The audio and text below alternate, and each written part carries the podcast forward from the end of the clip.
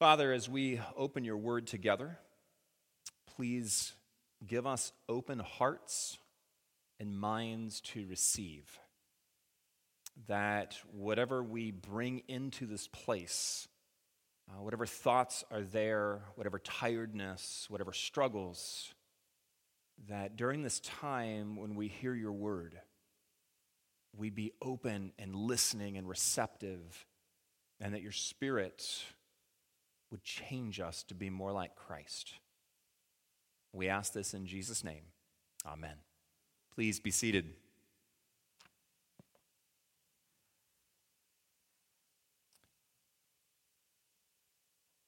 A number of years ago, I went on a mission trip to Guatemala. And it was a great trip. All kinds of things happened. And if you've heard people tell stories of their mission trips, you know that God always does wonderful, incredible things. Um, I want to tell you about a story that happened there that really was not God doing an incredible thing. It was just a great story. We had, as we were traveling up the mountain to get to the villages, we ended up having a flat tire. So the caravan pulls over, and there's guys trying to fix this tire. Um, and there's a whole bunch of us, and most of us have nothing to do uh, because we don't know what we're doing, and so we're just kind of wandering around. And off the side of the road, there is a forested area. And we hear a ding ding, ding ding. Like, what is that? And you see in this group, as people start kind of looking into the wooded area, wondering, like, what is making this noise? And eventually, a few guys start. So there's a, a water pipe that goes, and you have to step over it. So they're stepping over and they're moving into this wooded area, and then it would stop. We're just like, oh, what the heck? So then they come back out and they're standing on the road, and then ding, ding, ding, ding. We're like, what is this? So we go back again. And the second or third time this happens, a few of us notice down the road a ways behind us, there's this old guy, and he's sitting on a post, and he's got a wrench. And he's doing this to the water thing ding, ding, ding, ding.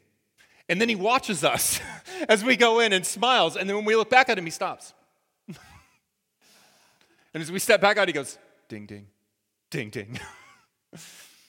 so we went and talked to him briefly. Well, some people talked to him. He only spoke Spanish, so I couldn't really talk to him. But it was kind of fun.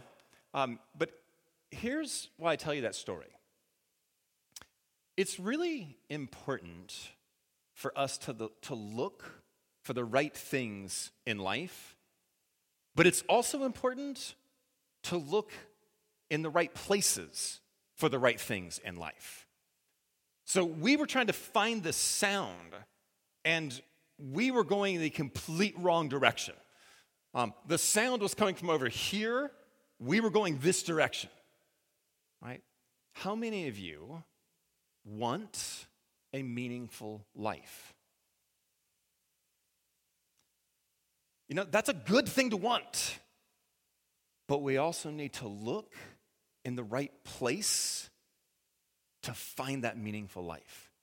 And that is what Peter is doing for us. So last week, I presented to you this question What is your salvation worth to you? What is it that, that God has done for you? What is that worth to you? Because what Peter's begun to do is this He has said already, God's done all these amazing things. Now he said, in light of that, you should do this. Here's your response Is it worth it to you? Well, he's continuing that same thought process. Here's what you do, here's your response.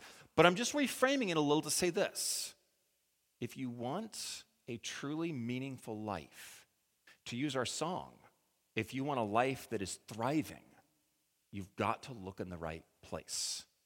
Open up your Bibles, if you would, to 1 Peter. It is on page 1728, if you have one of the Pew Bibles. Page 1728. Um, I apparently did not charge my watch last night because it's on like 2%, which means it may die during my sermon, and that could be very, very bad for all of you. Just let you know. Page 1728 1 Peter chapter 1. We're starting right at the top of that page in verse 17. He's going to give a command, and there's only one of them in this whole section. He's going to give a command, and he's also going to tell us why. And it is that command that we're going to start with because that is where you can find the most meaning in life if the Christian message is real. Verse 17 Since you call on a father who judges each person's work impartially, here's the command live out your time as foreigners here in reverent fear. Live out your time as foreigners here in reverent fear. I'm going to break down the commandments, as this is what he's telling us to do. Live out your life. It translates a word that means behave or conduct. I love the word conduct because it kind of moves over into English and we get a picture. So here's what he's saying conduct your life, but picture it like this. Um, how many of you have been to a symphony concert before or in any level? Um, you know when the conductor gets up there, you have violins and you've got cellos and you've got bass and you've got woodwinds and horns and you have this whole orchestra.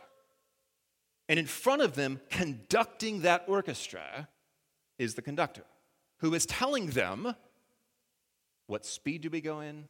When do you come in? When do you come in? When do you stop? When do you bring this part in? They're conducting that symphony. Imagine your life as a symphony. Break it down like this. Over here, you have your action section. Over here, you have your thought section. You've got some motivation section back there and some feeling section. And over here, you've got your will. And he says, I want you to conduct all of your life. Don't just let it happen to you. I want you to conduct those actions and conduct those thoughts and conduct those motivations and conduct those. That's what this word is. It's that big. So if you can picture your life, the symphony of your life, he says, conduct that.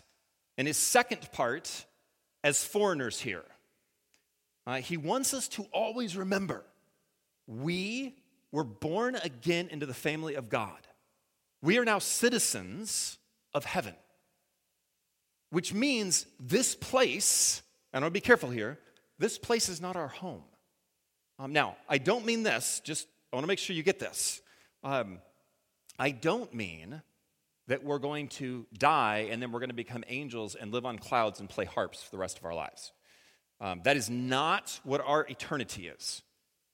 According to Scripture, the heavens and earth will be remade, and we will dwell here on a remade earth with resurrected bodies.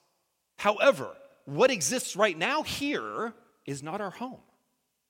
Right? When I was in Guatemala, they had a particular custom that I kept witnessing that at first I was horrified by because everybody was honking at people all the time. And I thought, okay, at that point I was living in Texas. Can I tell you what it means to honk your horn when you live in Texas? It's the equivalent of your middle finger. That's it. You're just honking at people. And I'm like, oh my gosh, they're so rude here because it's all over the place. And I talked to our guide, and he said, oh no, we're saying hi to each other. like we honk at each other all the time. Like they're driving by, oh, hi, hi. They're all saying hi to each other. Um, that was a custom I was unaware of because I was a foreigner. Um, there's differences between the way, the way the world works and the way the kingdom of God works. And sometimes the world, the other thing it told us is this please do not drink the water. You do not have the bowels to drink our water. You must stick with the water we give you, because otherwise you will not be helping us. You will be spending your time in the little room over there that has the bathroom. Don't drink the water, because we couldn't handle it. If you let the world dictate how you conduct your life, instead of remembering, I am a foreigner. I belong to the kingdom of God, not to this world, it will mess you up. It will lead you down wrong paths. It will bring darkness into your life. Right? So, conduct the symphony of your life, remembering you belong to the kingdom of heaven. And, he says, in reverent fear. The best way I can describe this to you is I'm gonna, I'm gonna re say that. Conduct the symphony of your life so that it honors God. So that everything you do is bringing honor to Him. Right? And I'm going to give you a silly kind of illustration of this. Imagine with me for a moment you come from the land of stories. In your land, you read stories, you talk about stories, you share stories, but you go to a land where they have no stories. And you come as a representative of the ruler of the land of stories. When you come into this other land, if you want to honor your king, here's what you don't do. You don't go, oh, nobody's reading stories. I better stop reading stories because that would look weird. Um, in fact, I'm going to take all my books and all my stories and I'm going to put them in a little cabinet and I'm going to lock that up and leave those alone. Right? Instead, what you might do is you might go, all right, I know nobody reads stories, but stories are wonderful. They're beautiful. They give us life. So I'm going to keep reading. And if somebody asks me, I'm going to tell them about what I'm reading.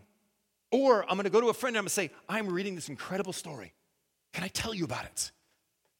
And I'm going to make sure that I take care of those things that represent the land of the stories. Right? We come from the kingdom of God. He says, if you want to respond to God in a good way, conduct the symphony of your life, remembering you belong to the kingdom of God, and do it in such a way that it honors God. Why? Go back into your text. Why do this? He gives three reasons. Um, he actually starts with some of the reasoning before we get to the command, so we're going to go back to the beginning of verse 17. Since you call on a father who judges each person's work impartially. Two things here. These are reasons why we should conduct the symphony of our lives to honor God. Right? Number one, it says, since you call on a father. Um, I'm going to give you a little tiny bit of technicality right now. Okay? So just kind of go with me for a minute. Here is, if we were doing Bible study, this is what I would say. The Greek word used for call upon, it has two different ways of being used. And you will see different translations.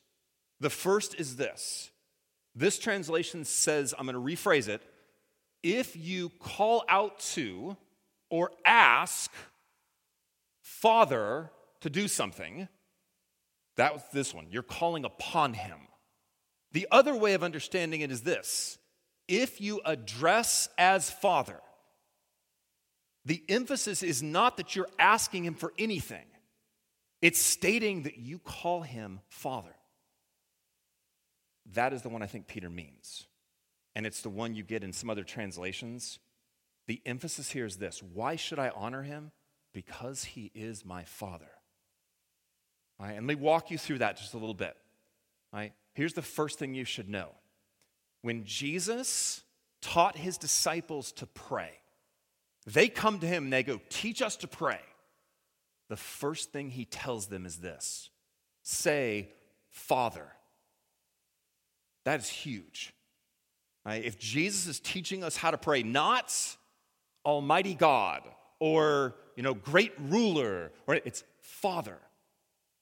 If you go into the Sermon on the Mount, which is his longest extended sermon, like it's three chapters of just red letters, if you have a red letter Bible, he will call God Father 17 times. When he talks about himself, he most often uses the language of Son. Hey, it is really important because God could have revealed himself in any way. He chooses a relational image to say, This is who I am Father. Why does that matter? If you had a good dad, and I know not all of you did, but if you had a good dad, probably there are certain things that were true. You knew where to go if you were feeling unsafe. You knew where to go when you needed something. You knew where to go if you needed to talk through something. You knew who you could trust. You knew who you could be vulnerable with. why is it important that he said, I want you to call me Father? Because that is the kind of relationship God wants with us. But there's a flip side to it. That's our perspective looking at him. There's also this, and I really, really want you to hear this, because I don't think enough Christians know this. Here's the flip side. Last week, I was bringing my four year old to his therapy, his ABA therapy. And I walk him in, and I am wearing a dad joke shirt. It says, I tell jokes periodically, and then it's got little periodic table things that spell out joke. Right? So I walk in, and there's another therapist sitting there, and she reads my shirt, and she laughs, and she says, Oh, where'd you get that? I've got to get that for my husband. His favorite thing about being a dad is to tell dad jokes. He finally gets to do it. And I kind of laughed and she laughed. And about that point, my son, who had walked toward the back, he was getting ready to go into the back, he turns around and he runs to me and throws his arms around my waist and kisses me. And she goes, Actually, his second favorite thing is telling dad jokes. And I thought, I mean, this was just like my heart is melting as he does this. Why? I love being a dad. I love my kids. And I love being a dad. Have you ever thought about this? God loves being a dad. He loves being your father. Otherwise, he could have revealed himself in all different ways. He chose that because he loves being your dad. Why should we honor God with our lives? Well, if you have a really good dad, do you ever think about, I really want to honor my family? I want to honor my dad. I want to honor my parents because he's our father. That's the first. The second's actually tied to it. It says if you, if you address as father the one who judges each person's works impartially. That's the second part. Um, so, as a dad, one of the things I have to do if I want to be a good dad, I have to judge, evaluate my kids' works. It's part of my job, right? Like, you can't just let your kids go live any way they want to. It is my job to see what my kids are doing, look at their works, and try to help them, try to help shape them Try to show them when they're going on the wrong path, to help them be responsible, loving, good people who are following Jesus. Well, God is the same way with us. He doesn't just let us slide. He would not be a good dad if he did. Instead, he says, I'm going to evaluate your works. I'm going to look at what you are doing. Not because I have a desire to go, oh, you're wrong. You know, not because he wants to be mean, and because he's a father. What good father doesn't look at the works of his kids and go, let's talk about this because I love you? That's what our God does. And it's impartial, meaning your status with him as a child of God is not going to impact it. He's not going to go, give an example. Your son's friend steals something, your son is with that person and also steals something.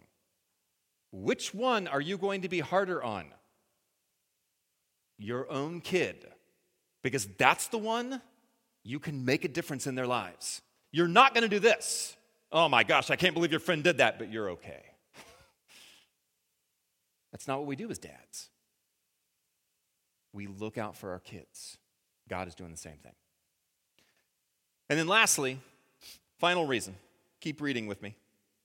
Verse 18 For you know that it was not with perishable things, such as silver or gold, that you were redeemed from the empty way of life handed down to you from your ancestors, but with the precious blood of Christ, a lamb without blemish or defect. Here's the second reason God took your salvation really seriously. He was willing to pay whatever it took to redeem us. Right? Way he says it here is it wasn't with silver or gold. Right? how many of you like just give away money? You like wasting money. You like large sums of money to replace the giant TV that broke and now you got to get a new one. Um, you like just wasting money. We don't. But I guarantee there isn't a parent in here who wouldn't say, if I had to choose between something bad happening to my kid and giving up all of my money, I wouldn't hesitate. Because perishable things are just that. Our kids are not. Here is God saying, I was willing to give everything to redeem you to redeem you from an empty or fruitless way of life. Um, Peter is probably, although we don't know this for sure, he is probably writing to primarily Gentiles. And if that is true, they don't have all of this background in Judaism, they don't have all of the commandments. What they did have is a life of following idols, a life of trusting in things that were not God a life of trying to find meaning and purpose in things that were not God, a life of turning to find strength in things that were not God. And he says, He gave everything to redeem you from that. It's not going to be your job, it's not going to be money, it's not going to be approval or reputation, it's not going to be school. Those things are eventually going to fail you. He says he redeemed you from that to give you a way of life where you can conduct all of it in light of Christ. You can always come to your Father because he loves you and loves being your Father. So, why? Because God took it seriously. Why would I not take it seriously?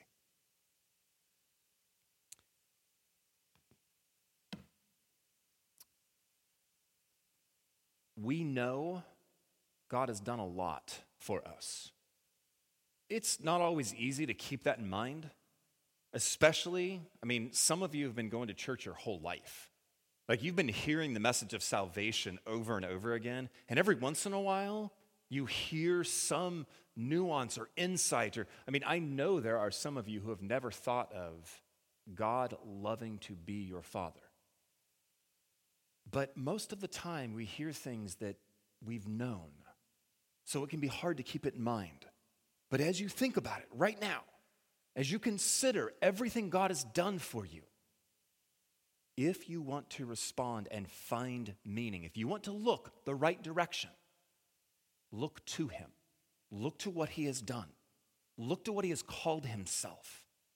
Look to everything He sacrificed and then conduct your life, the symphony of your life, in a way that honors Him.